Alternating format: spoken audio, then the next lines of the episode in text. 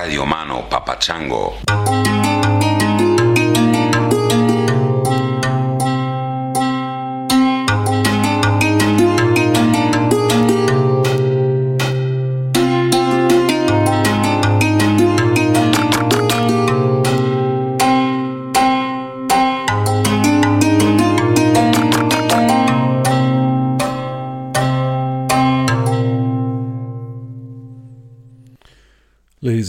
And I have one thing to say, which is that Chubby Lou is a sexy little bitch. I don't know why I'm saying that. Um, I got an email from a guy who asked me to say it and said it would lighten up his sad little life. So there you go, Chubby Lou. You're a sexy little bitch. I hope you're happy now. Uh, and I hope this does not lead to an avalanche of people asking me to say weird shit on the podcast. I say enough weird shit as it is on this podcast. Have you not noticed? This is a very special episode. Um,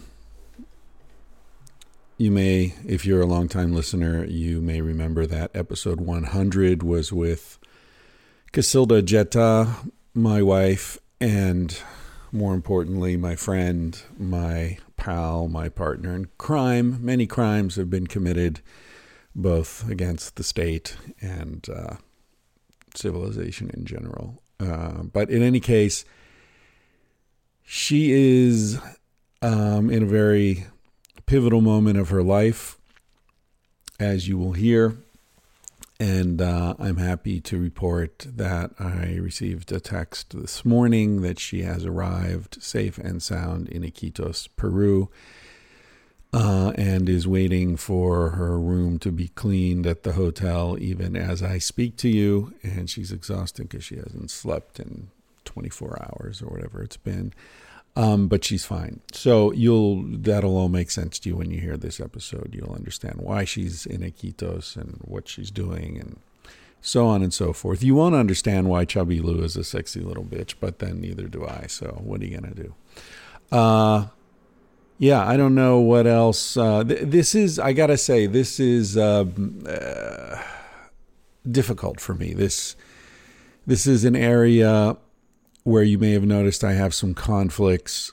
Um, I am by nature uh, tend to talk too much, as has been pointed out occasionally in the comments section.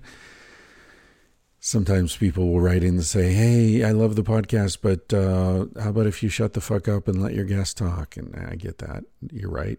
I uh, when I get excited, I tend to yammer more than I should.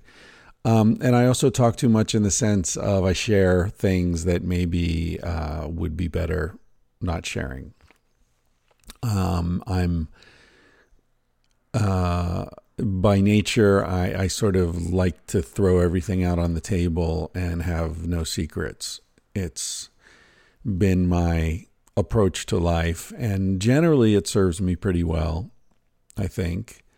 Um, if the government ever decides to come for me, they won't have any trouble finding things to uh, investigate. I'm not, uh, yeah, they'll find me pretty quickly. And um, but uh, you know, I, um, uh, I I've always felt that there's a lot of value in being candid and transparent, and this podcast has sort of taken that personal approach to life to a whole different level, uh, which I never really thought through. To be honest with you, I I um, you know the podcast started whatever it was four or five years ago now uh, in the context of my budding friendship with Duncan Trussell and Joe Rogan and then Moshe Kasher and Jake Johannsen and this whole sort of comedy community that I've been adopted into, um, which I have to say is just an incredible honor for me um, because it's a very tight knit family and they're very um, specific kind of characteristics that are valued by that community and and it makes me very it touches me that um, you know those guys feel and women, Nikki Glazer and uh, Natasha Leggero. And anyway, the, the point is that uh, it's a community I'm really happy and proud to be part of and, and I feel comfortable in. And one of the things about that community is that people are extremely transparent and they love to just dump their weird shit out on the table and then laugh about it with their friends. And that's one of the things that is sort of a bar to entry for civilians that um, you know civilians get freaked out by that stuff and they don't want to do that or they don't know how to um, be that shameless. And um, yeah it comes naturally to me. It's always been my approach.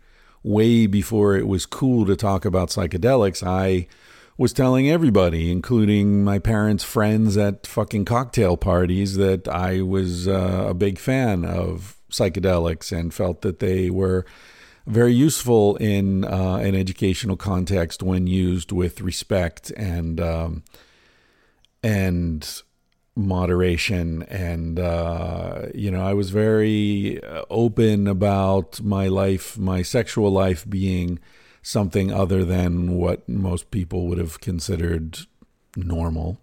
Um, despite the fact that I'm a cisgendered white man, you know, heterosexual and all that. So I don't claim any great uh, courage in, you know, compared to someone who's bi or gay or, you know, whatever, uh, who has serious gender identity um, qualities that that far harder for society to take than you know my little weirdnesses.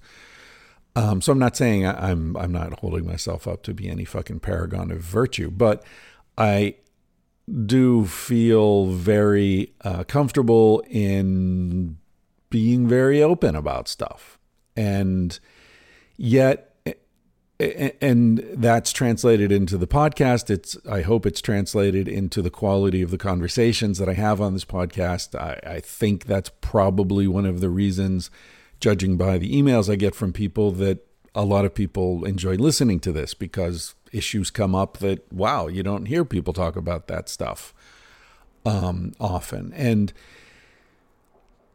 so that's a big part of the trajectory. And as the podcast started in the context of these friendships with comedians, I just sort of naturally started, you know, it just became part of the podcast that I would just say shit without thinking. And, um, yeah, I never really thought of it that way. I never thought that would be the point of the podcast to, you know, the whole shame exorcism stuff. I mean, I never, that was never an intentional quality of this, but it's become a central aspect of it. Now, the reason I'm talking about all this is that on the other hand, I also want to protect the privacy of other people who didn't sign up for this. So, you know, you may have noticed that I, I speak very openly about, you know, jerking off, taking a shit, you know, whatever. You know, Duncan and I get into crazy conversations or, you know, and there's no holds barred. But uh, when it comes to discussing my marriage with Cacilda, for example, or I think I've mentioned maybe once that my dad's health isn't so good, and that's one of the reasons that I'm based in LA these days. And, um, you know, but I don't feel comfortable talking about those things in depth, partly because I'm assuming you're not listening to this podcast to hear the details of my personal life, but also because, you know, Cacilda didn't sign up for this, and my dad didn't sign up for this, and my friends didn't, you know, sign any sort of um, waiver of their own privacy and discretion by hanging out with me. So I try to walk the line between sharing as openly as I can about my own stuff, but um, maintaining some discretion about the lives of the people whose lives intersect with mine, if that makes sense. Um, and you know, Cacilda and I have been playing with, or not playing with it, but uh, thinking about this conundrum for a long time now. Because when Sex at Dawn came out, and we decided that we were going to be co authors of the book.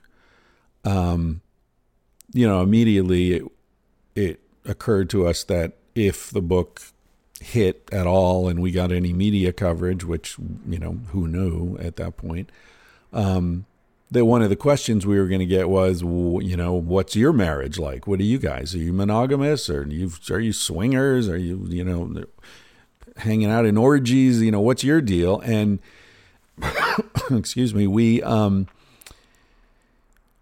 you know, we talked about how we were going to handle that, and we decided that uh, we weren't going to talk about the details of our relationship, partly because it's nobody's business, really.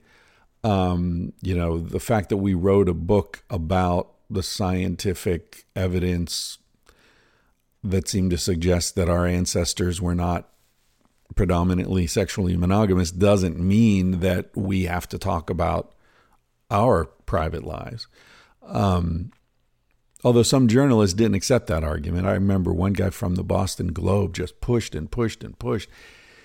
And, you know, my stock answer was and is uh, our research informs our relationship. So, you know, take from that what you want. and the only thing that we ever advocate is that people be honest with themselves and each other. We never advocated um, non monogamy for anyone. We just, all we ever advocated was, you know, this is, this appears to be what our species is. And this appears to be what our evolutionary past was. And so take that into account when you're talking and thinking and judging yourself and one another. That's it. That's all we ever advocated. Um, but this one journalist from the Boston Globe was like, come on, you know, you can't do this. You can't write a book about saying monogamy is unnatural and then refuse to answer questions about your marriage. And, blah, blah, blah. and he was just really fucking pushy. And I, I got frustrated. I said, hey, if I'd written a book about prostate cancer, would that give you the right to stick your finger up my ass? Phone went dead. The guy just stopped in his tracks and he was like, yeah, all right, Dr. Ryan, thank you. Bye. Click. Um, anyway, why the fuck am I telling you that? Man, I go off on tangents within tangents within tangents. I have no idea what I'm talking about.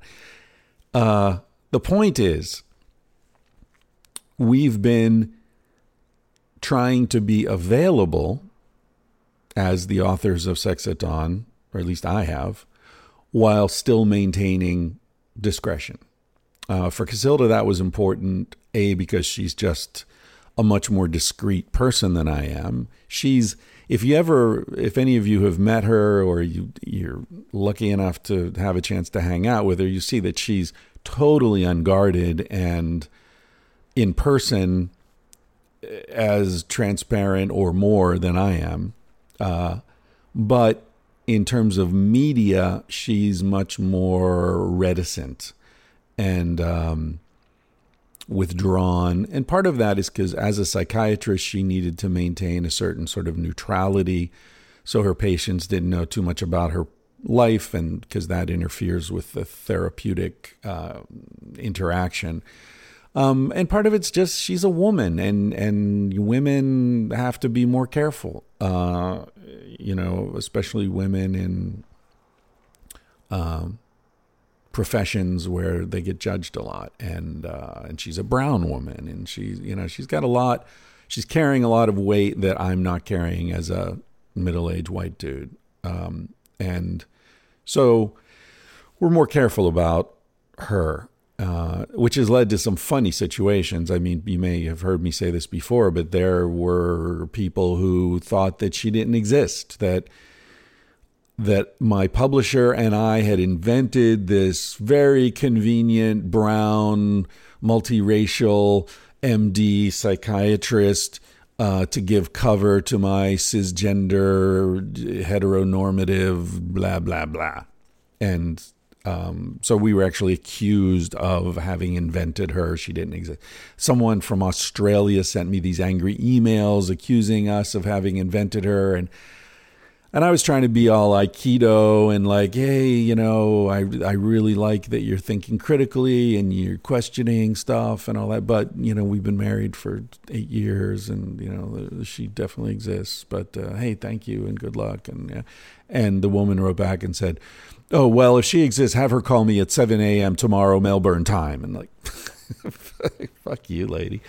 Um, that didn't happen, obviously, but she does exist, and so we share a little bit more in this episode than I'm totally comfortable with, but uh, Cacilda agreed to do it. She was happy to do it, and it was very impromptu. We were just driving home from I think she had had a, an appointment with a chiropractor. She's had some some health things, and this chiropractor was very helpful. and And we were talking, and she was leaving the next morning for Peru, and it occurred to me that a lot of you are, at least a lot of you that I hear from, are at pivotal moments in your lives. You're thinking about making a change. You're you're weighing the pros and cons. Should I stay? Should I go? Should I quit this job? Should I pursue my passion? Should I take care of my parents? Should I travel? Should I settle down and get married? Should I continue to see other people? I mean,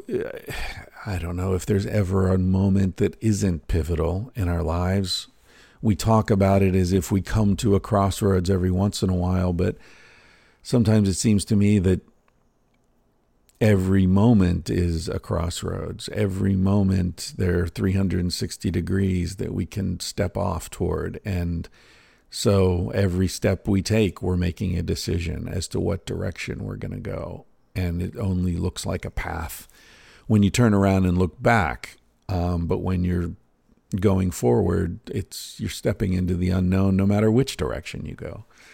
So maybe every moment is pivotal, and and every point along the road is a crossroads. But she's definitely at a crossroads. She's come to the end of a certain very important path in her life, and she's looking for uh, a different way to do what she loves doing, which is helping people. She's you'll hear her explain it uh, better than I do. So uh, I guess that's all I wanted to say. Um, th- this is very personal for me. I feel weird. I feel vulnerable and exposed um, sharing this with you, but what the hell? We're all friends here, right?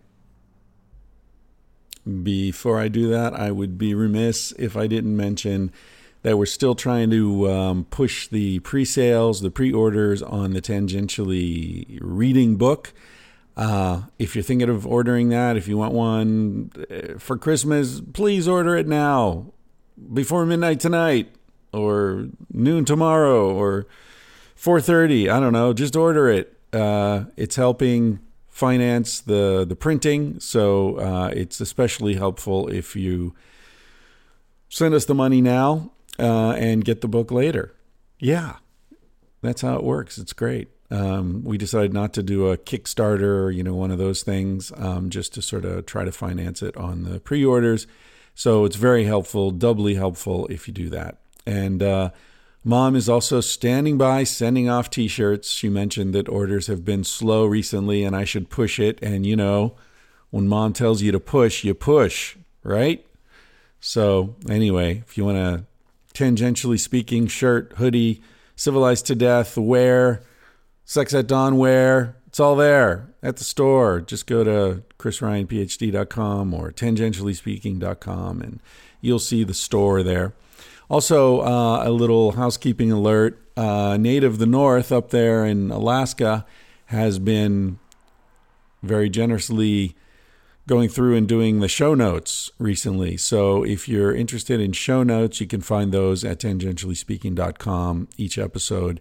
He's going to go back and do the archives as well. So eventually we'll probably have show notes for everybody all the guests, but at least in the in at the in the meantime, he's doing them as they appear. So you'll find show notes for the last four or five episodes are up already. He normally gets to them within a day or two of when the episodes air. So, okay, that's it. Thank you for your support of the podcast. Thank you for making this possible. and uh, for finding some time in your day to listen to these conversations. I will turn you over to Cacilda Jetha and the me of a few days ago, um, but I'm going to play you out with a song. It's one of the most beautiful songs, I think, in rock and roll history. It's been on the radio way, way too much, so you may be sick to death of it, but this is a different version. Um, sung by David Bowie is singing the the first verse and then David Gilmour. This is a song about a conversation between a psychiatrist and a patient. You know it. It's called Comfortably Numb.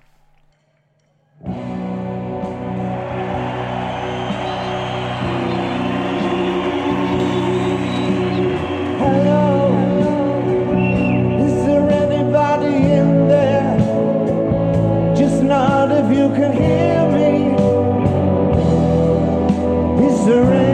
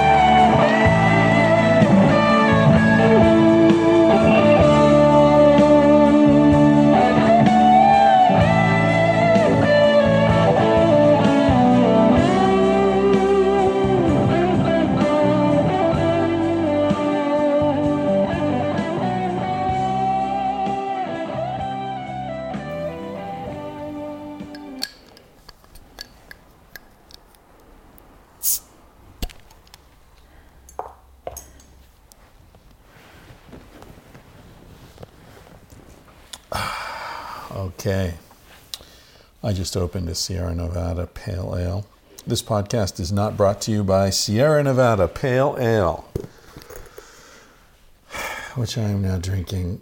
I'm here. This is a very special episode. It's impromptu, which is a weird word. It must be Latin or something. I don't know. Impromptu. It sounds like a Latin word. This is uh, a special episode because it just occurred to me in the car about 10 minutes ago that this would be a potentially interesting conversation to share with you, dear listener. I'm sitting here with my wife of 18 years, Cacilda Jetha, Dr. Cacilda Jetha. She's Hi. a real doctor, unlike me, who's a fake doctor, a PhD doctor. Cacilda is the kind of doctor who has touched dead bodies and cut them open and delivered babies and amputated limbs and stuck needles into liver abscesses and stuck her hands up African women's vaginas and pulled out dead fetuses and all sorts of adventures that we PhD doctors can't fucking imagine. uh, which is why I'm so sheepish about people calling me doctor. Welcome, Dr. Jetha. Well, thank you. Dr. Jetha was the uh, guest on episode 100, Yes. and this will be episode 270 something. Okay. Uh, and the reason I thought it would be interesting to do this, I, I, I think it'll be a short episode. I don't want to like go long because really w- this is a dispatches from a transitional moment. Yes. And what I'd like to do is have this be sort of half an episode, and then we'll pick up again Okay. down the road a few months where Done we deal. see what's Going on. what's happened. So I hear I hear like a motor running. Is that It's the the refrigerator? refrigerator, Fuck, yeah. that's loud. Uh, so the situation is that Cacilda's been living in Barcelona for the last year or so, Yes, for the last year. and because you had things you had to do there, you had to work to make your retirement the money. That Yes. coordinate all the bullshit between Portugal and Spain and whatever, and you had to be there. I had to be near LA because my father is ill, and so I needed to be here. So we've been doing our own thing for the last year or so, and um, and that's led to some interesting changes. So let's talk first of all about what you were doing in Barcelona work-wise. Okay. Uh, well, when I went back, I decided to go back again and work at the same hospital. Luckily, I found pl- uh, the same place and the same to work with the same uh, uh, director, or chief. How can you say in coordinator? coordinator, Coordinator, director, yes, boss in um, yeah. the same hospital. You say luckily, but what really happened was as soon as they knew you were back, they immediately tried to hire you. Yes. Because they know Yes. you and they know how good you are with your Well, uh, patients. yes. Uh, well, it's true. They really like me. So I um, start working, which is good because after five years of being uh, here in the state, I kind of felt a little bit insecure if I would uh, do um, gonna be the same if I could uh, do. um, Uh, Yeah. well, if, if any immigration people are listening, she wasn't really in the States for five years. In, well, North America. North, Amer- North America. we were in yes. Portu- we were in um, Canada, Vancouver for a couple of years. We were in uh, Mexico. We were in Nicaragua, Um, LA, LA a little bit, Portland for a while, Yes. and all that. So you Okay. didn't overstay any visas. No, no. You have to be I careful about this stuff. I know, I And know. we also have to never talk about illegal drugs because Yeah. not that you've ever done them. No, but, um, yeah. no. So, anyway, so you you were feeling a little insecure, Insecure. about getting back and being doing medicine again. Exactly. But you did, and what did you Yes. find? That uh, it was like ride, riding a bicycle again. Yeah. It wasn't that bad. It was good. Right. I felt my confident, uh, be be confident, and uh, and um and another thing is I realized that I didn't want to. After a while, that I didn't want to do a conventional psychiatrist anymore, conventional medicine. It was killing me. That frustration and. Uh, uh, yes, essentially the frustration and anger of going home feeling like uh, I'm not quite helping my patients came again. The that uh, long um, Yeah. Fe- uh, uh, frustration that I had That before had in the past. in the past. So, talk a little bit about who your patients were in this particular case. Yeah, the, in this particular case was I, I was in um, an unit in a hospital would receive uh, patients coming from prison. Um, and um, they were th- we were three units in the same in the same place. The first unit would receive the the would uh, welcome them, and uh, after we treat them, they would go to the second unit for rehabilitation and the third uh, unit for the reintegration in community.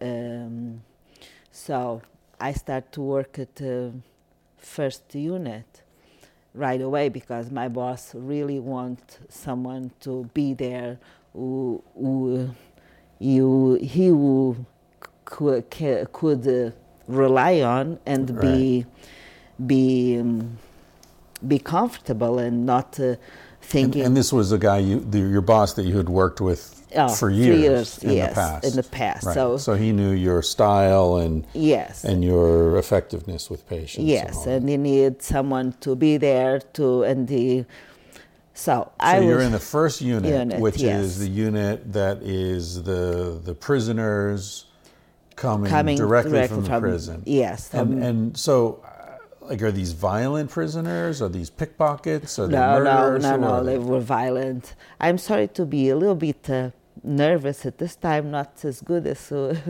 the podcast before but i'm a, a, a little bit nervous but i will try to to why, explain why are you nervous? because it's a it's a, a, a time of uh, transition in my life Yeah.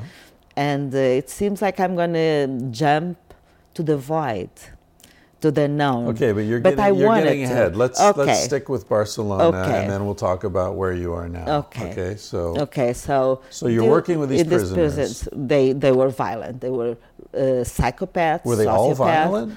Most of them. Really? Yes. Uh, They, I only had uh, three patients. They were not violent. One that would uh, that I knew, uh, the- a woman that I knew before was my patient, Right. but with a really bad. Uh, uh, um, personal hysterical personality disorder with psychotic crisis and uh, that uh, no one would receive her anymore uh, so she ended up ended up being there and uh, another one was a, a a young guy with a dysfunctional f- uh, family and uh, uh, and uh, started to consume cocaine in high doses, so he ended up to be there too.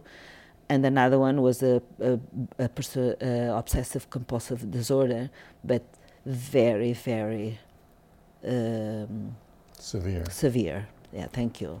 So I, I should. I don't think I said when I was talking about you being a doctor. I don't know if I said that you were a psychiatrist. Yes. But that's obvious by now, hopefully, Yeah. for people. so, so almost all of your patients had a violent background. That's why Uh, they were in prison yes, or they were killing their parents, mother, grandmothers, or friends, whatever. But like really heavy. But most of them had killed somebody. Oh yes, yes, most of them. Um, So, I, okay, now th- this is another one of these things. Like I was sort of joking earlier, not joking, but making light of how you've delivered all these babies and you've amp- amputated limbs and you've done this and you've done that and you were working in a war zone in Mozambique and all. that. I don't know that I. I don't. I'm sure I. I know people. I'm sure I know someone who's killed people, but I don't know who it is. Yeah. I, I couldn't name you five people that I know who have killed people, and here Mm-hmm. you've dealt with dozens or hundreds. I don't know how many patients came through your office in that Oh, time. they were, it was a big unit. That unit would have uh, about uh, 20 patients and then, uh, oh, more, 30, about 30, because I have 15, yeah, probably 30 or 30 something, because it was, uh, we were two. Right. and, they were living in the unit? They were living in. and then you have them coming and going, they move yes, on to the other yes, unit. yes. So, I mean, someone who has killed their mother is wh- wh- what's that person like? Can you see it if you walk by them in the street? Would you know that they were? No, no, I can see if someone has a, a, a troubled mind or acts weird, or I can see, or if someone has a bipolar and they acting in certain ways, or I can perceive if a person is on uh, antipsychotics, antidepressive, or mood stabilizing high doses, Right. because they they show Right. evidence in the Right. the way they behave and their skin, they com- they fe- features. Right.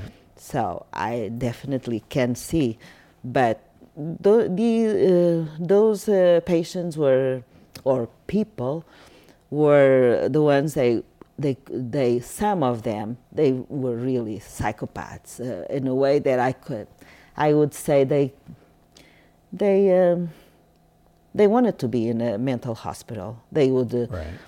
Um, tell they were feeling this Right. and that or see this and or They were malingering. malingering Right, yes Which is just a fancy word for lying in order to get out of the prison and into the mental hospital. yes Do you remember? Have you seen the film One Flew Over the Cuckoo's Nest? yes That whole ago. movie's about Yes. Jack Nicholson's Yes. character who isn't crazy, Exactly. pretending to be be so he can get out. yeah Yeah, there's some very interesting scenes in that. Yeah. So, so uh, for people who aren't familiar with this terminology, you say they're psychopaths. What's a psychopath? well it's someone that uh, first of all has no empathy for other other people Right. and uh, uh, they they manipulated the situation they were highly most of them highly intelligent Right. in the way they can manipulate others and the situations Right. to get what they want. So it's funny because they know how people work. Oh, They, they, know can the they can turn their dials and push their buttons, but they have no empathy. no empathy. And at all. empathy means literally, I feel what you feel. Yes. So without feeling what the other person feels, somehow they still know how to play with They're them. very intelligent. You don't. I don't know, but but I never seen a psychopath being uh, or in a Down syndrome, for example. No, Right. someone. They are highly intelligent. Right. And they, so very high IQ generally. IQ. And so I interviewed a guy named uh, Bruce Francis recently. You're the Hmm. third psychiatrist I've interviewed or had on this podcast in Hmm. the last month. Uh, you were with me with uh, Mm-hmm. Yes, Kelly Brogan. Kelly Brogan, yeah. Yeah. Um, but I, inter- I I had a, a conversation with Bruce Francis, who's a very famous psychiatrist. He was the chief of the DSM. You know, we talked about him Mm-hmm. With Kelly Brogan a little yes. bit. Yeah. Um, and he makes this. He just published a book about Donald Trump and, and American culture, and he's Hmm. very clear that Donald Trump is not mentally ill. He says he says to call Donald Trump mentally ill is an insult to the mentally ill because mentally ill people are normally good people who are struggling with a very difficult challenge. Donald Trump is not mentally ill. Donald Trump is an asshole. or a psychopath. Well, that's what I'm thinking. When you describe psychopaths, he's obviously very intelligent Oh, uh, in a very limited sense. Sure. In manipulating people and getting what he wants. Yes. And I think he has a narcissistic uh, personality disorder. So you would disagree with Bruce Francis. You think he has diagnosable mental illness. Ah, a, person, a, person, a personality disorder? Yes. Yes. Otherwise, who would do things like he does? But do you think okay, what about Obama? Does did Obama strike you as someone who's mentally ill? No.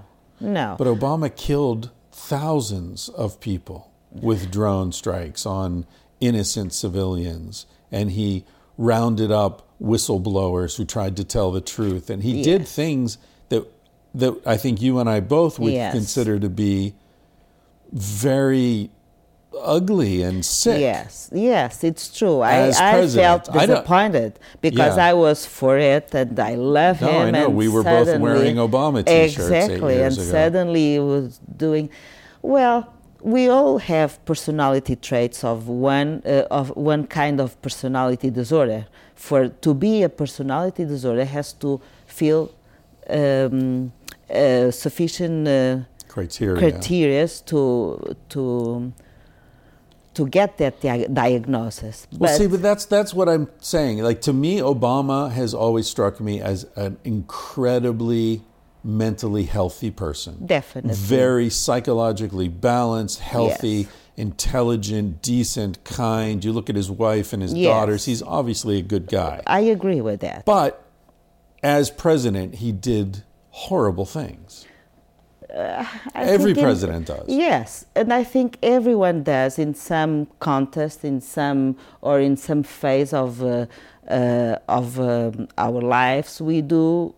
Uh, So it's like us eating pork, even though we know that the pigs are being tortured. exactly. We're part of a system that's We- sick, exactly. and so we we behave Yes. in a way that from outside people could say that's psychopathological, but within the system we say, well, I'm just doing What normal they thing. exactly. Anyway, I'm distracting you from what you were saying. No, but so so back to Barcelona. These the person that you were replacing, if I Hmm. remember correctly, had her back broken or something by yes, a patient. Yes, yes, because they were very, they were dangerous. Uh, any psychopath or sociopath, they don't want to get, uh, they don't want to, someone to disagree with them. Right. They don't know how to to handle frustration. They, they have zero tolerance for frustration. Uh-huh. That's another another criteria to be a psychopath Right. zero um, tolerance for uh, frustration.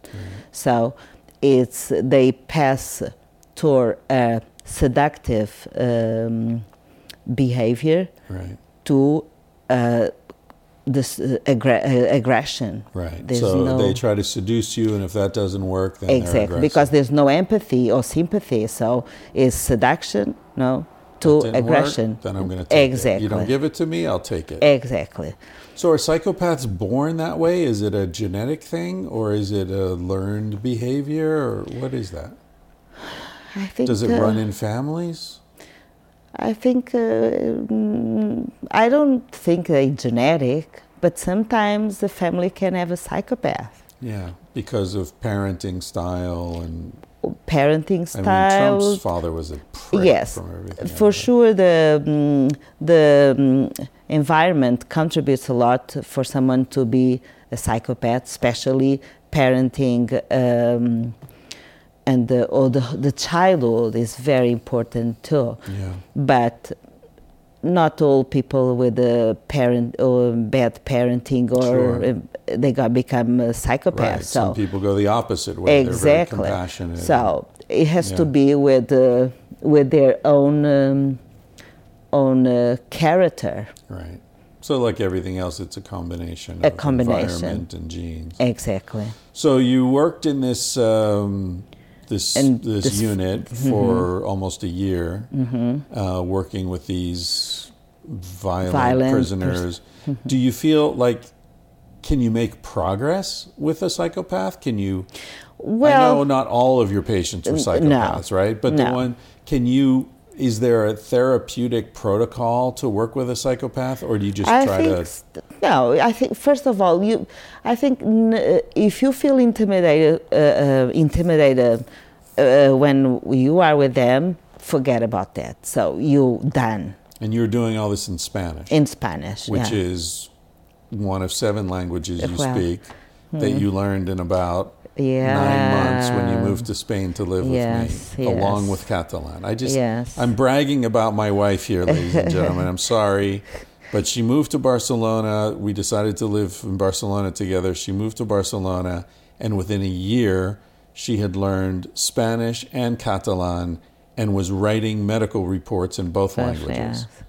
Yes. And then coming home and speaking English with me. Yes, that was tough to go go back to work uh, Mondays because I would uh, uh, miss. Uh, oh my God, I'm so Yeah, nervous. your your vocabulary yes, was all mixed up. Mixed up with going the back to English, and then yes, and Portuguese is your first language. Yes. You speak Italian, French, Spanish, Spanish. Catalan, English, Portuguese, and uh, or something. Although my Chisong is started to get lost, maybe if I course. and the French, yeah, if I stay long, I can recover. And you lived in Italy for a while. Yes, with, your with first my- husband, first And you lived in Sweden, but you didn't learn Swedish. No, Yeah. no. Lazy bitch. that would be Joanna was uh, bored at the time. Yeah. I spent a lot of time at home with um, the wife of um, the the the man, the the person who was working with Manuel. Right. So she she spoke English pretty Joanna well. is uh, My daughter, daughter. yeah. Who just had a baby. So Cassie is now a grandmother. grandmom. Yeah. Fucking crazy. So what we were talking about about um, About uh, the therapeutic Oh, the approach per- to working yes, with these you can't be prisoners. intimidated. Right. That's the key of starting to have a, a contact or a bond, if you can have a bond with the psychopath, is not to be intimidated by them. So they respect power. Oh, they respect power. They recognize who are intelligent or not Mm-hmm. because the whole their game is to manipulate others, and they're good at that. Right. So when they see someone that they're not successful in manipulating, they have respect for that. I guess so. But they must also get frustrated and angry and yes. freaked out. Yes, but if you don't show that you are afraid, they never. I, I to be honest, I never had any uh, bad situation or uh, with them. Mm-hmm. I because we will walk. Uh, were, we were walking with the walkie-talkie, and we can press a button, and everyone An would alarm button, alarm button. yeah. So I never used it. They would respect. I would many times I was uh, being very near to them, so the physical contact they could uh, uh, smack me right away. If, uh, no, never. In in fact, when the- they these are all men. most of them yes, men. The women, I only have two women. Two women. Two women, sorry, two women. The the one that I already knew, and another one, very old lady, but uh, a lost case. Right. So So they're all. Do you think if they had been dealing with me, it would have been different? Dealing with a man, there would be more aggression and testing and trying to be dominant. um, we, we had a colleague who had uh, difficult with them because he he uh, wanted always to be the doctor. I'm above you, and for sure they didn't like that Right. Uh, because it was confronting and make them feel small. Right. Something that they don't like. M- my approach, uh, I uh, follow um, another colleague that I respect a lot when I went there and had the same approach. Be on the same level like them. I'm not more than you, so let's have a conversation, but never let them intimidate them. But you are, I mean, structurally, you do have much more power than them. You're But the they- doctor. You decide the drugs. You decide. They what- know that. Yeah. I know that, but So we don't, don't need, need to to show that. That's Right. w- the Okay. a big mistake to show that I because see. they know that, So you just like, yeah, yeah. and So you're there to help them. Right, right. So you don't need to to be No, to demonstrate dominance because it's no. already sort of It's already in. there, exactly. Yeah. yeah, Well, and they cool. I respect mean, that. and I think that's the way it should be anyway, right? I you think don't need so. to be an asshole. No, no, Just because you're a cop and you have a gun on your belt doesn't mean you have to be an asshole. No. In fact, it's the opposite. a- uh, you don't need to be an asshole because we know the gun's on your belt. You know. and you're there to protect and to protect the law and to Right. protect the person, Right. right? Right. At the end of the day, Yeah. yeah.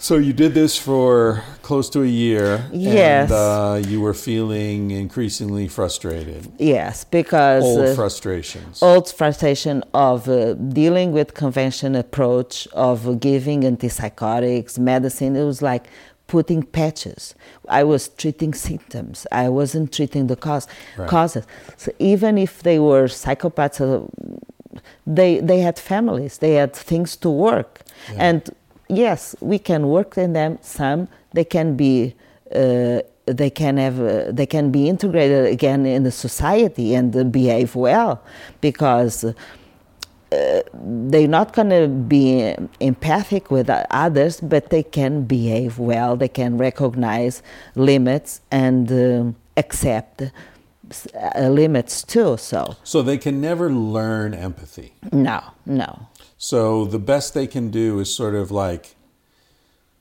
I, I mean, it's like, I, I- think about dancing, how some people you put on the music and they just dance. yes And other people, they look at their feet and they go one, two, one, two, and they're doing like they're they're doing a dance that they're, Yes. like you always talk about your grandmother how she taught you to cook by Yes. just tasting Taste and the and other smell. people look at a recipe Yes. so a psychopath basically what you're trying to teach them is the recipe, for how to live yes. because they'll never they be don't able to feel. do it by they taste they dance by uh, following the one, two, three. They don't feel the music. right But Right. if they can follow the recipe, learn the rules and they want to follow them Exactly. they can be okay exactly. Right. And how many psychopaths can uh, can have a, can be a CEO, and they good at oh that. well yeah there's a book called the psychopath test i think by jon ronson Exactly. I'm or it's at ron johnson I, don't remember. I don't remember, Um, but, I yeah, yes, he found a- that the the psychopaths are highly represented among CEOs Yes. and politicians, exactly because they know how to military people, exactly. officers. yeah, they're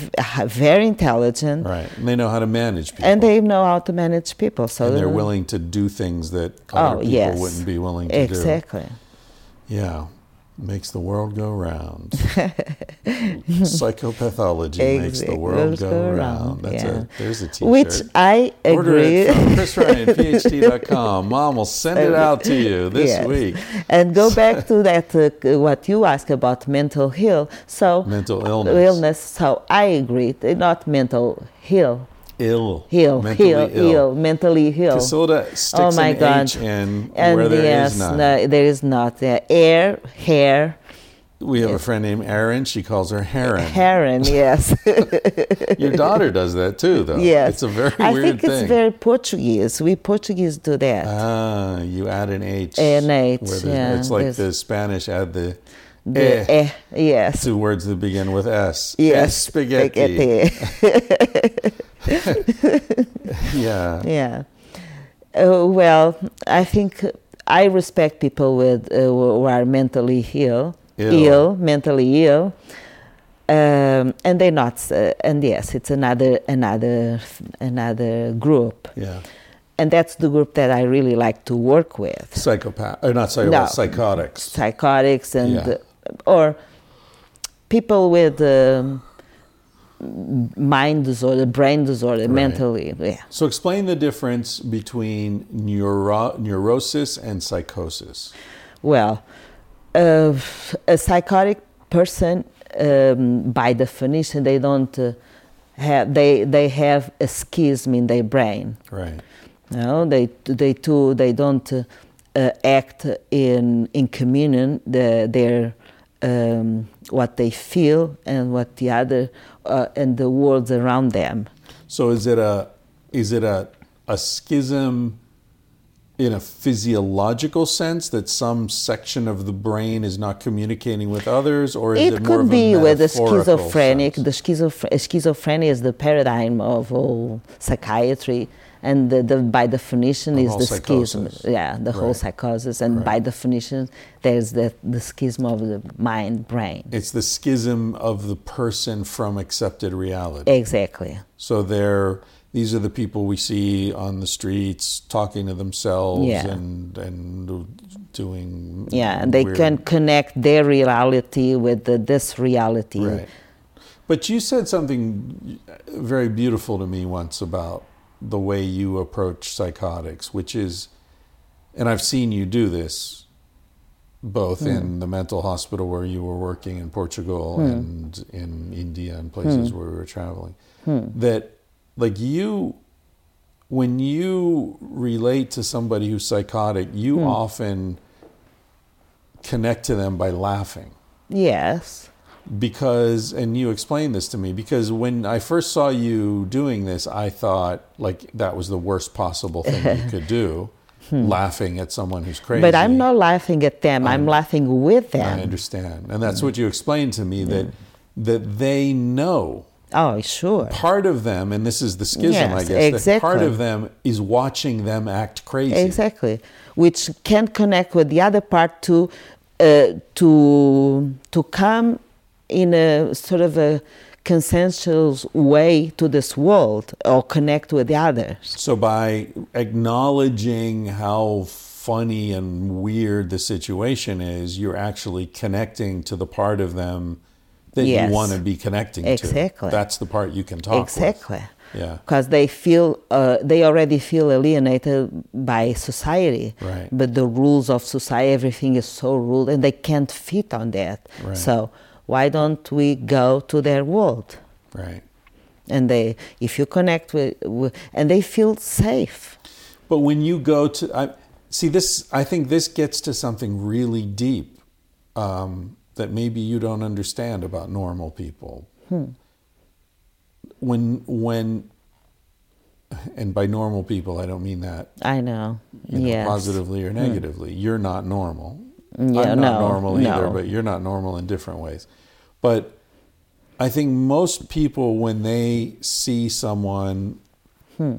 on the street who's you know yelling at, and talking to someone that's not there and all dirty and you know Hmm. Mm-hmm. Yeah. like obviously what you know Yeah. crazy what Yeah. we call crazy it's it's scary it frightens us yeah and one of the re- it frightens us because we don't, we can't predict their behavior. Yeah. And so there's this mis uh, misunderstanding or mis Representation. misrepresentation that psychotic people are violent, They're whereas in fact they're In fact, much, it's much- less violent Exactly. than just so-called normal, people, Yeah. exactly they kill less than normal people Right. So, but I think what what scares us is that we can't predict their behavior. Right? They're not. I mean, they're talking to someone who's not there. There's, There are things happening that we we don't share because there's well no, we yes because there's no shared reality. We don't we know can't what the predict fuck is going exactly on. we, we can't predict because we, we can't share their own uh, reality right. Right. but they're not dangerous Right. But th- so they're not dangerous. That we agree with that. Yeah. Uh, but they're scary because they're they can be scary because then they can be scary to someone who are afraid of them Yeah. they're not i mean i don't see them scary unless they are psych- having a psychotic break that we have to where they to- could uh, be violent. Exactly, Okay, but- but, but my point was that you what I, what I was getting at is that uh, something I think you don't necessarily understand is that you said earlier when you see someone like that, why not go to their world? Hmm. And I think that's. I mean that's that's exactly right, of course. Yeah. But it's something that very very few psychiatrists do, and Yeah. very few normal, even fewer nor, you know non-psychiatrists Yes. do, because we're afraid if we go to their world, we'll get stuck there. Unfortunately, yes. And I, I, I say unfortunate not for normal people. I can understand normal people don't act in that way, but unfortunately, most of my colleagues they are afraid of going there. Right. What they want is for them to come to our world, right, right. and and that's a big mistake. But isn't that the objective as a psychiatrist? Aren't you trying to bring them to the normal, so-called normal world? Well, maybe, but what I learned when I was in the residency um, uh, was the main thing is to understand the person. Right. It's uh, the main, uh, the main objective, the main goal is to understand that person, and therefore to help them to uh, get out of their misery Right. right? So uh, what, that was what I learned. But yes, you're right. What I saw when uh, I went to uh, to live in, in Spain, my colleagues, most of them, not all, I, I have to say, but most of them, I could see they were trying to bring that person to this reality and like insisting and talking in a way that they wouldn't understand and they ended up to say okay yes yes yes because there's an authority Right. okay and take this medication and But there's no real connection. no Yeah. and to be honest most of mm, of uh, psychotics that i know and i take my hat for that Mm-hmm. they wouldn't take even half of the medication of the, my my my colleagues would give them because if they don't respect and will say yes yes yes. They would take whatever they feel like it whatever they feel that it's good for their symptoms and they they know. Mm-hmm. So they would lie. Say oh you took that? Yes yes. They didn't take it. Right. they take another or sedatives or Xanax or another things. Okay, so a lot of uh, people like me and Stanley and people hmm. who studied shamanism, hmm. there's this idea that psychosis is related to a shamanistic state and that shamans are psychotics who their community has helped come through the psychotic episode or or has helped them integrate a psychotic uh, experience. And so they're able to move between worlds and then they become healers because they're able to move between these worlds from a psychiatric perspective do you think that's all bullshit or do you see value and reality No, there? I, I see value, but when you say when I see uh, when I say psychotic, someone who doesn't have doesn't they can connect one reality to other reality. A shaman shaman can travel from one reality to another reality, and he knows that he's traveled from Right. one reality to another reality. so can community support help someone reach that state or or are we talking about two totally different types of people do you think I think schizophrenia is real. I think there's uh, one of population, I don't know, but Yeah. that we can't uh, see them as a shaman. They they are psychotic. They can't connect with the other reality. right But I also think that there are people who travel from one reality to another reality and they they not being understand for normal people they doing that and they are labeled uh, as a psychotic pe- people so they're different they're, they're they're people who are unable to connect the two realities that's the 1% roughly Yes, that seems yes. to appear in every, Every culture. culture, it's not yes. culturally dependent No. but then there are a lot of people who are just having trouble Yes. that in our society get labeled as psychotic Yes, yes. and drugged and Yes, sent away yes. and that's totally unnecessary exactly. and they can be helped exactly i i see in that way right right and i i, I had patients like that sure yeah So, okay, so for the last year, you've been in Barcelona applying patches and. Yeah. And you asked me the difference between uh, psychosis and neurosis. Oh, geez, that was a long time ago. Yeah. Yeah. That's why it's tangentially Tangentially speaking. speaking. well, and well, and the other, the other uh, kind of what So we call neurosis. Mm-hmm. which today we don't use that term anymore. Oh, really? No, it uh, was uh, back in the days. Now we call them um, bipolars, depre- major depression, and so on. So Oh. all those the Freudian times that we were having the neurosis. So, right. right. But that kind of uh, that we, which is the biggest pull, are the people who are connected with this world, but they are, they are.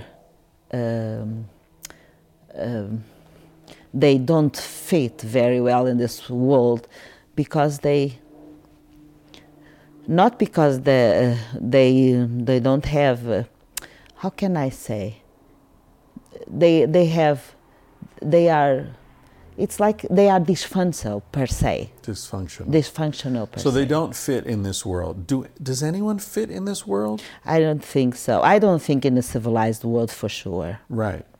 So are we all neurotic? Most of us tend to be neurotic if you li- if we live in a stressful uh, cul- uh, Right. environment. So most, I mean, I know there are crazy statistics in America that uh, I thought I forget what it is, but it's well over half Hmm. uh, Americans will suffer from mental illness at some point in their lives. yes. So, and but mental illness, of course, gets defined larger and larger. So now kids who don't sit still in school have mental Yes. illness. People who grieve for more than three months when Is- their yes. mother dies It's have just mental nuts. illness. Yeah, it's yes, like, it's nuts. It's that's why I say the neuros, the neurotics are the the the big the majority the majority, but but it's caused by something.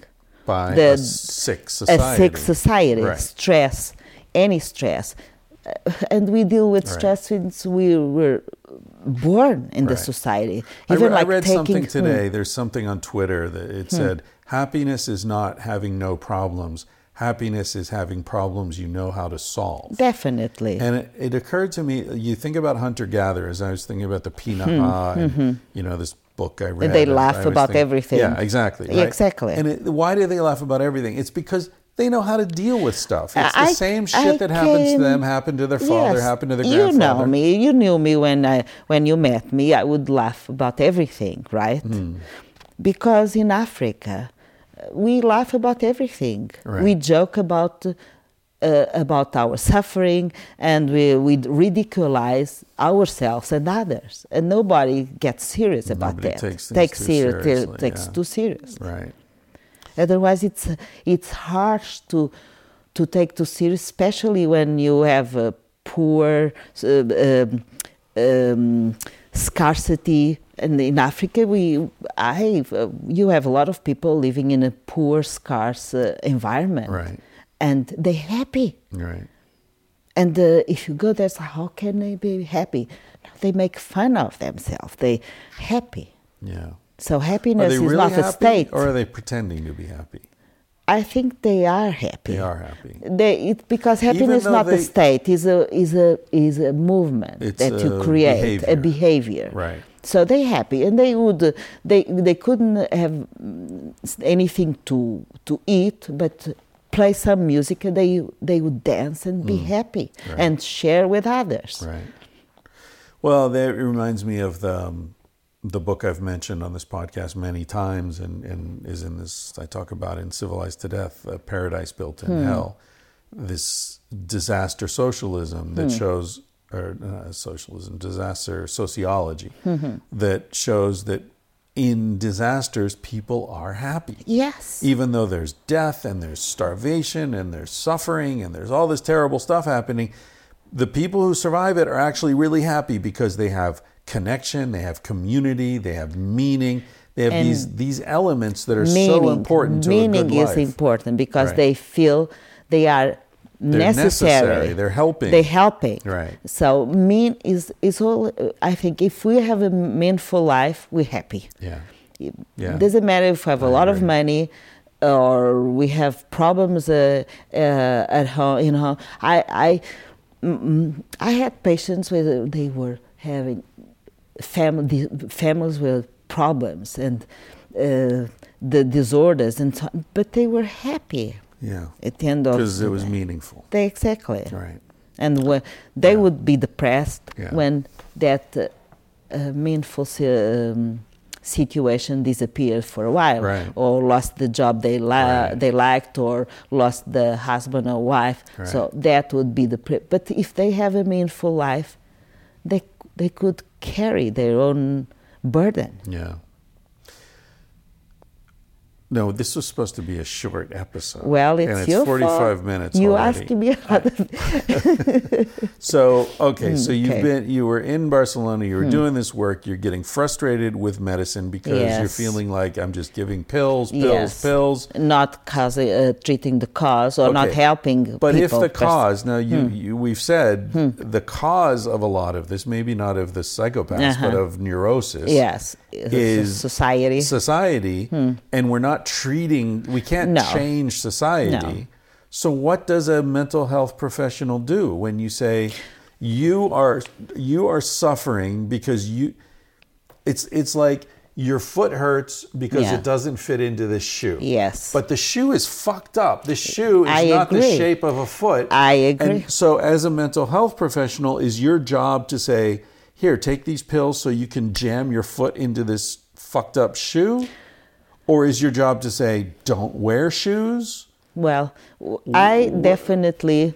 I mean, most of us would uh, say take these pills to or to inject uh, to the, uh, the, this for the shoe can fit you. Right. Yeah, because it's an easier way to treat, and they would go home and go uh, back to work, and, and like- nothing. yeah. It was everything, and they would fit perfectly in uh, society, and they they would have their their life and joy and uh, all the trivial situations, which I never. And you know me, I never belonged to that to that group.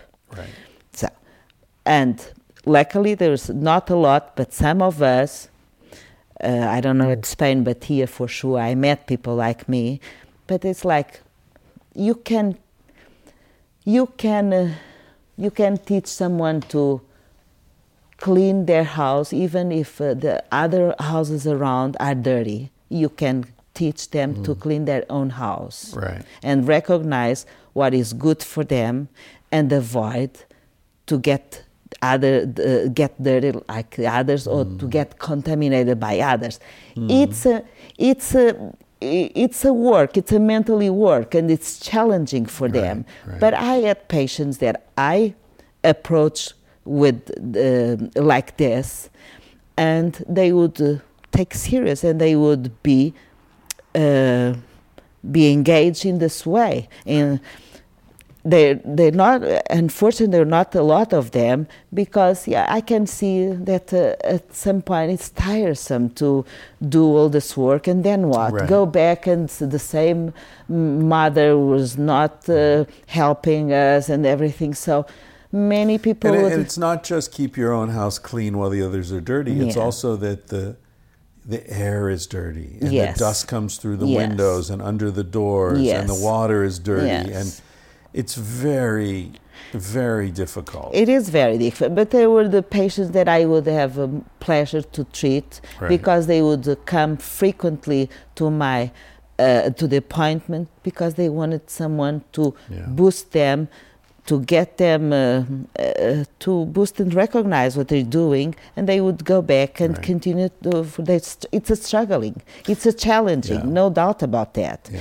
But I think if everyone could challenge in that way and struggle in that way, maybe bit by bit we can change a lot of things in society, or at least Yeah. the family.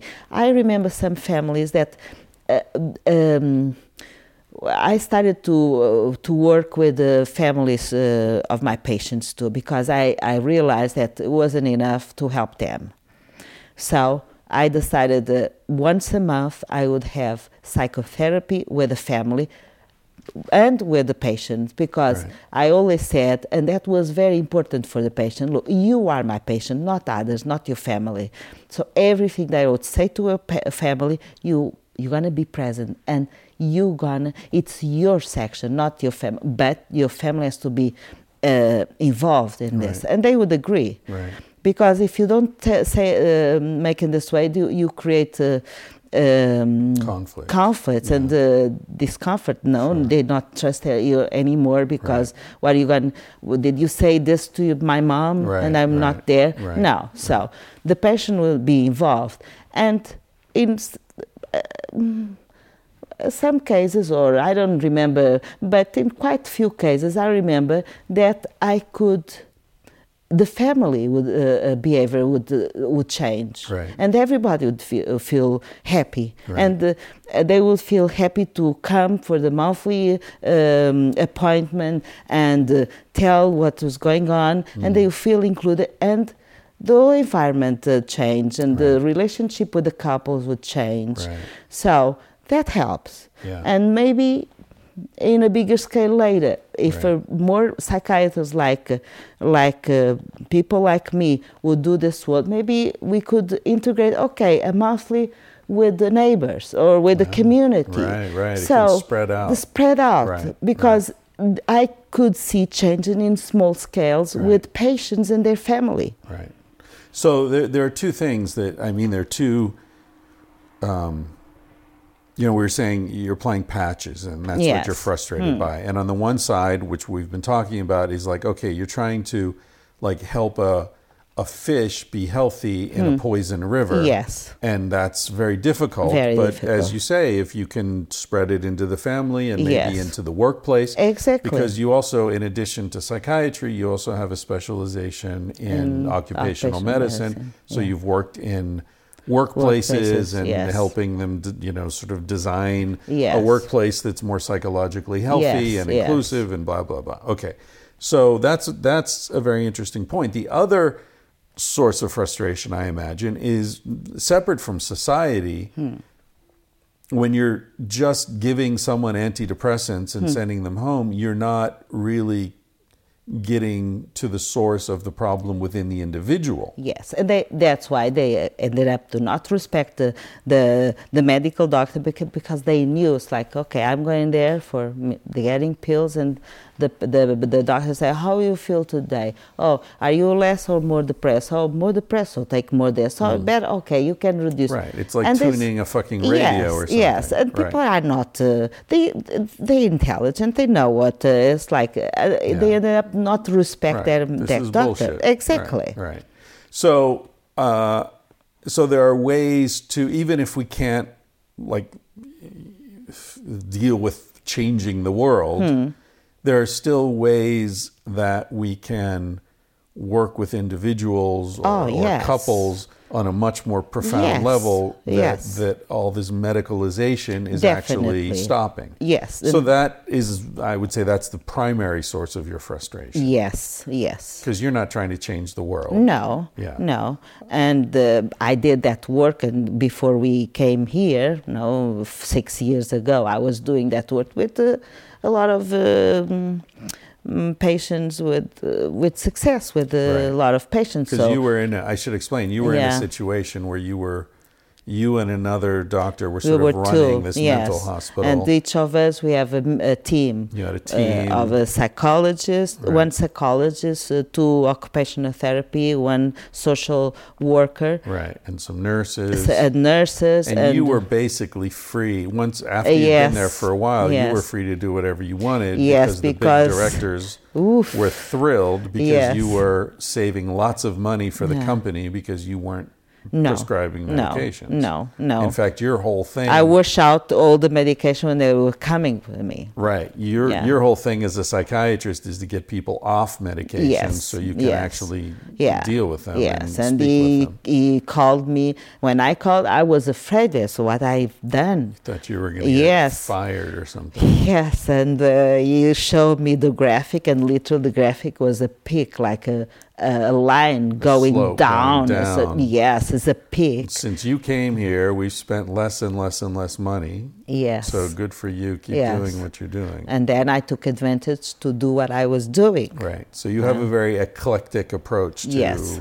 Managing patients. Yes, and Yeah. I, I love that Right. the, that kind Right. of approach. And going back and do the same work but in a hospital, Hmm. I was not be able to do what I was free to do a long time ago. Right. But still, I would uh, since uh, the pharma the, the the pharmacy there knew me before it was the same woman, and uh, a lot of people knew, so I could get with some patients, even if it was a, a unit uh, would receive uh, dangerous people, with some patients I would do that. Right. Because another another rule is you you only can help someone if they are open to be helped. Right. So and some were mm, I could help in this way, so I would uh, feel joy and uh, I would take advantage of that. But on, uh, on the other hand, I was uh, tight because I had to uh, give pill. It's a, uh, an hospital. Yeah. It's a hospital. It's not uh, the the uh, the environment that I was before. So I got fr- that reminded me of my old frustrations. Like, no, stop! I don't want to to work as a conventional psychiatrist anymore. I don't want this the, this. So I quit. So you came to the end of the road, Yes. and now you're how old are you? I'm 57. 57. I but have to still think got carded at Trader Joe's the other day. Yes. And believe I don't know why. Well, I can't complain, but yes. So you're 57, and and this gets to why I really wanted to do this podcast driving home tonight because I was thinking about how many emails I get from people who listen hmm. who are in their 20s or maybe their 30s hmm. and they're they're afraid because whatever they were doing, they feel like it's not working anymore. I can understand because I think I'm, I'm, I'm 57, but I think I'm in that path. I feel like I'm in my 20s. I don't have kids to to raise. I don't have a, a house to pay mortgage. I don't have. I'm free, and I quit my job, and I want to to jump and do another things. Right. I'm afraid, Right. and I'm nervous. Right. It's true. and and so that's what I wanted. That's why I, I thought it would be great to talk to you tonight and, and let you sort of share this with people because I think the the mistake we make is that we think that this hmm. this situation mm-hmm. is something that only happens when we're young. Mm. Because it is for most, Most people. people, yes. Because most people, as they get older, they stop taking risks and they stop. They they stop That is getting older. When someone stops taking risks for me, it's to get older. I don't want to be in that group. Right.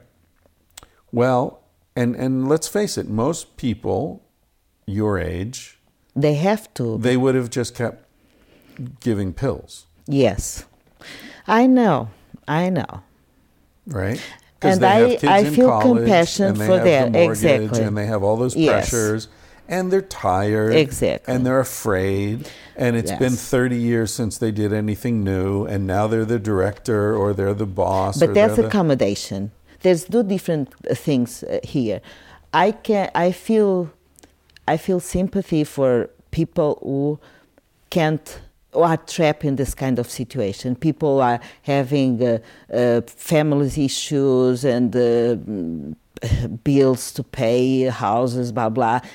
They feel they are trapped. It's true. They can't uh, jump in the void like I'm doing now. I definitely understand. I feel compassion for the, that kind of people, but I don't feel compassion where when we don't jump, we don't do that because we accumulated. We oh, we have a good salary. We. We're, so don't take risks. So just We're get it. We're comfortable. Just uh, having our routine. Go back and then, but we criticize. We criticize everything. We're unhappy because of this and that. But we don't take risks. No, those people, I don't feel sim- Yeah. sympathetic. Do you know the song "Comfortably Numb"? Yes, by uh, Pink yeah Floyd, Pink Floyd, which yeah. is which is actually the voice singing is a psychiatrist. Yeah. a lot of it. Right? yeah.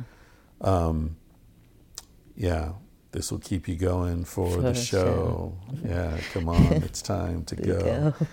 Go. Yeah, I mean the difference. What is the difference between comfort and numbness? No, no, Nothing. nothing. It's just a lack of feeling. Yes. And you can call it comfort. You can You call can it call numbness. numbness. Uh, Yes. It's the same thing. yes, It's like we were saying the other night. What's the difference between excitement and fear? it's the same. We choose the Same. the white or the black wolf. Right. You can choose, to Choose feed fear the black, wolf, or the white wolf. Yeah. Yeah. So you've chosen to to not be comfortably numb. You're flying to Peru tomorrow. Yes, which I'm really nervous. You're very nervous about. Yeah. You're flying to Peru. We have some contacts down there. You're going to be talking Talking. with um, native healers and See the traditional approach. and, and look at the traditional approach to healing that they have and uh, you don't know exactly what's going to happen. It No. depends who you meet and who they tell you, what they tell you, and how blah blah blah. It might be a month. It might be three, Three months. months, It might be knows? five years. Yeah. It might be the rest of your life. Who, Who knows? knows? Yeah. And you're 57 years old, and you're a grandmother, Yes. and you're doing this crazy thing that 27 year olds are afraid to do. yes. Yeah. Or, or others would be say, I'm doing a crazy thing. Um, Cra- but see, again, that's one of those definitions, right? Crazy or bold. yes. You know, they're they're synonyms. They're just they mean the same thing. It's Yes. just a different framing. Framing, yes. Um, you know, some people would say you're crazy to have left a job where you were making Yes. good money and you were comfortable, and other people would say, Well, my boss didn't understand why I, I uh, wanted to quit. Of course. Yeah. So maybe you're crazy to stay or you're crazy to leave. I don't Yes. know. I don't know. I don't know.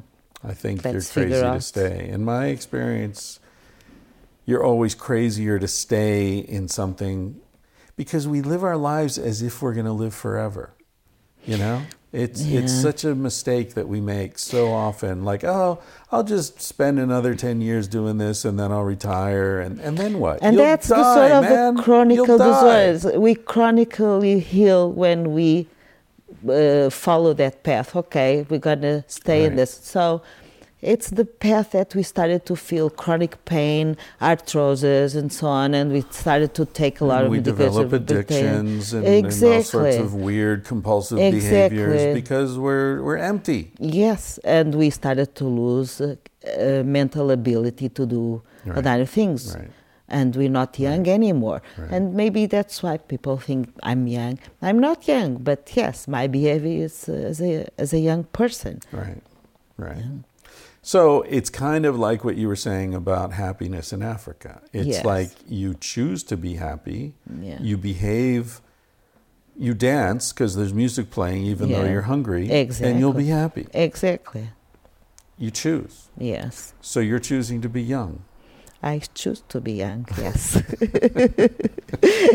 Although I'm very, I'm afraid. Well, I young people say. are afraid, right? I mean, I remember being 20, flying off to India for the first time by myself. I was fucking terrified. Was you? Fuck yeah. And I was a I was a man, you know, and yes, I. But you're quite strong. I, I was faking it. I was pretending I wasn't afraid until I was there for a, a couple of weeks, and then I realized, oh, actually, there's nothing to be afraid of, and hmm. then I could let it go. But at the mm-hmm. beginning, I was faking it. Sure, I told you the story about how I had mace with me. I had a can of Yes, mace yeah. because I was afraid I was going to be Yeah. attacked, and I, I was coming from New York where Yeah. I was scared of everything. Yeah, I mean, I just think that's the way it works. You know, Yeah. any transition is creates fear because you're going to the unknown, and then you get there and you look around and you say, "Oh, this is oh, this is no big deal," because Yeah.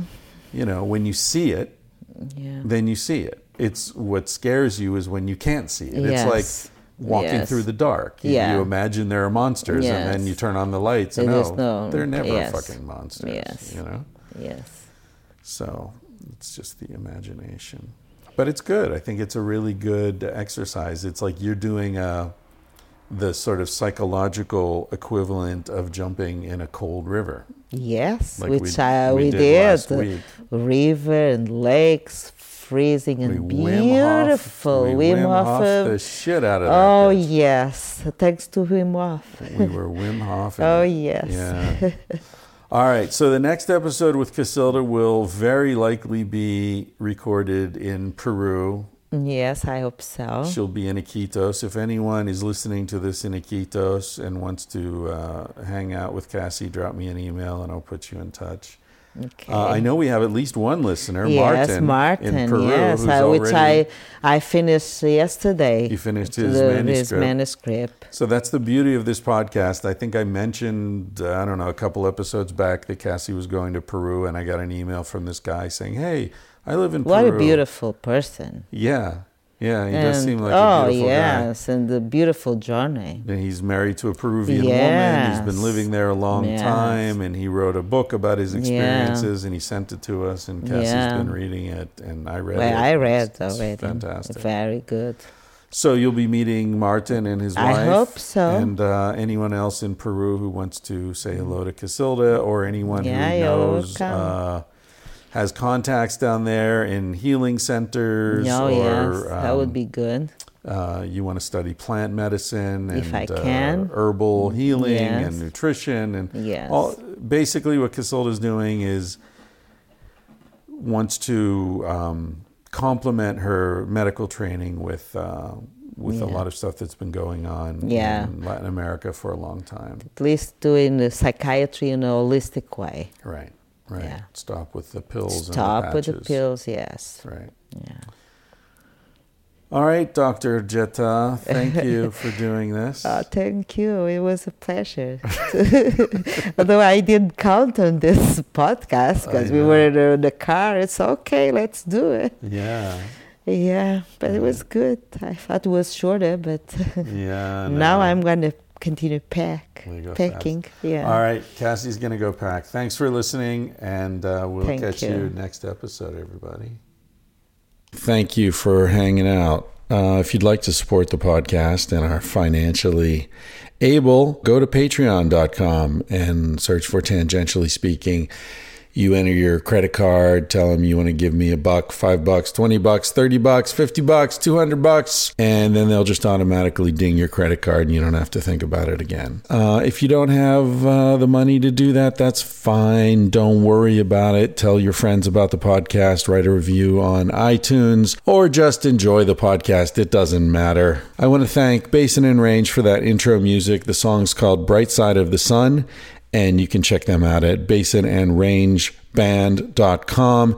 If you want to talk about the podcast, you can go to Reddit where there are a few thousand people chatting about the podcast. Uh, I drop in and answer questions, post photos, uh, whatever. Pretty cool community there. Another forum where you can meet fellow listeners to this podcast is at T8, no, sorry, tspeaking.boardhost.com. This has been set up by a listener to enable people to um, register and uh, their different states and countries so you can find people who live near you, get together, have a beer, smoke a bowl, eat some mushrooms, dance under the moonlight, however you celebrate these things. You'll find uh, like minded spirits on that. It's again, it's T speaking dot boardhost dot com. And uh, if you want to get some t-shirts we have the civilized to death shirts sex at dawn shirts tangentially speaking shirts. They're all in my mom's garage. She will get them out to you in a jiffy. Julie my mom is one of the most efficient people you will ever meet. So you can find those on my website. That chris ryan chris ryan chrisryanphd.com tangentially speaking.com whatever. You'll find them just look in the store there. If you want to buy some other t-shirts from the same manufacturer that's sure design t-shirts. They are fantastic. I know i say this is an ad-free podcast uh, and this could be construed as an ad but sure design t-shirts have been supporting this podcast since its inception. Bennett who was the dude there decided he was going to support the podcast. He sent me a bunch of shirts uh, at an extreme discount to uh, help us out. Since bennett died the people who took over suredesignt-shirts.com uh, have decided to continue giving us the same deal that bennett gave us so be sure to use the discount code CTD, as in civilized to death, when you order anything from them, and you'll get 20%. 20 20% off your entire order. That's the discount code CTD and that's at suredesignt-shirts.com. Thank you to Carsie Blanton for the song you're about to hear. You can check her out at carsieblanton.com. She performed this little ditty especially for us. Sounds like she was sitting in her garage. You can hear the birds chirping. The song is called Smoke Alarm, and it's a reminder to live now because you're going to die one day. This is for you guys, Bennett and Justin. Miss you. He said, Baby, what's a big deal? Feel what you wanna feel. Say what you wanna say. You're gonna die one day. For example, I could kiss you just because I want to. And what's the difference if you turn away?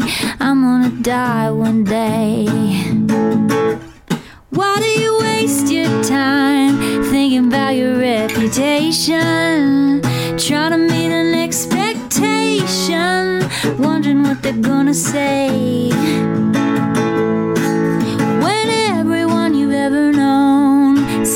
For a headstone, I don't wanna give the end away, but we're gonna die one day. Your body is an animal, doesn't ask for much. A little music and a soft touch. Why don't you let it out to play? Your heart is in a bird cage, singing in your chest. You wanna shut it up, but give it a rest. You're gonna die one day. Why do we waste our time thinking about a reputation? Running from a confrontation, wondering what we ought to say. when everyone we've ever known is headed for a headstone,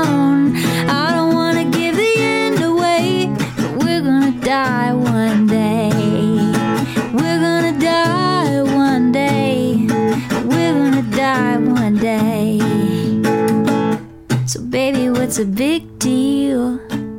If you wanna be free, say what you wanna feel.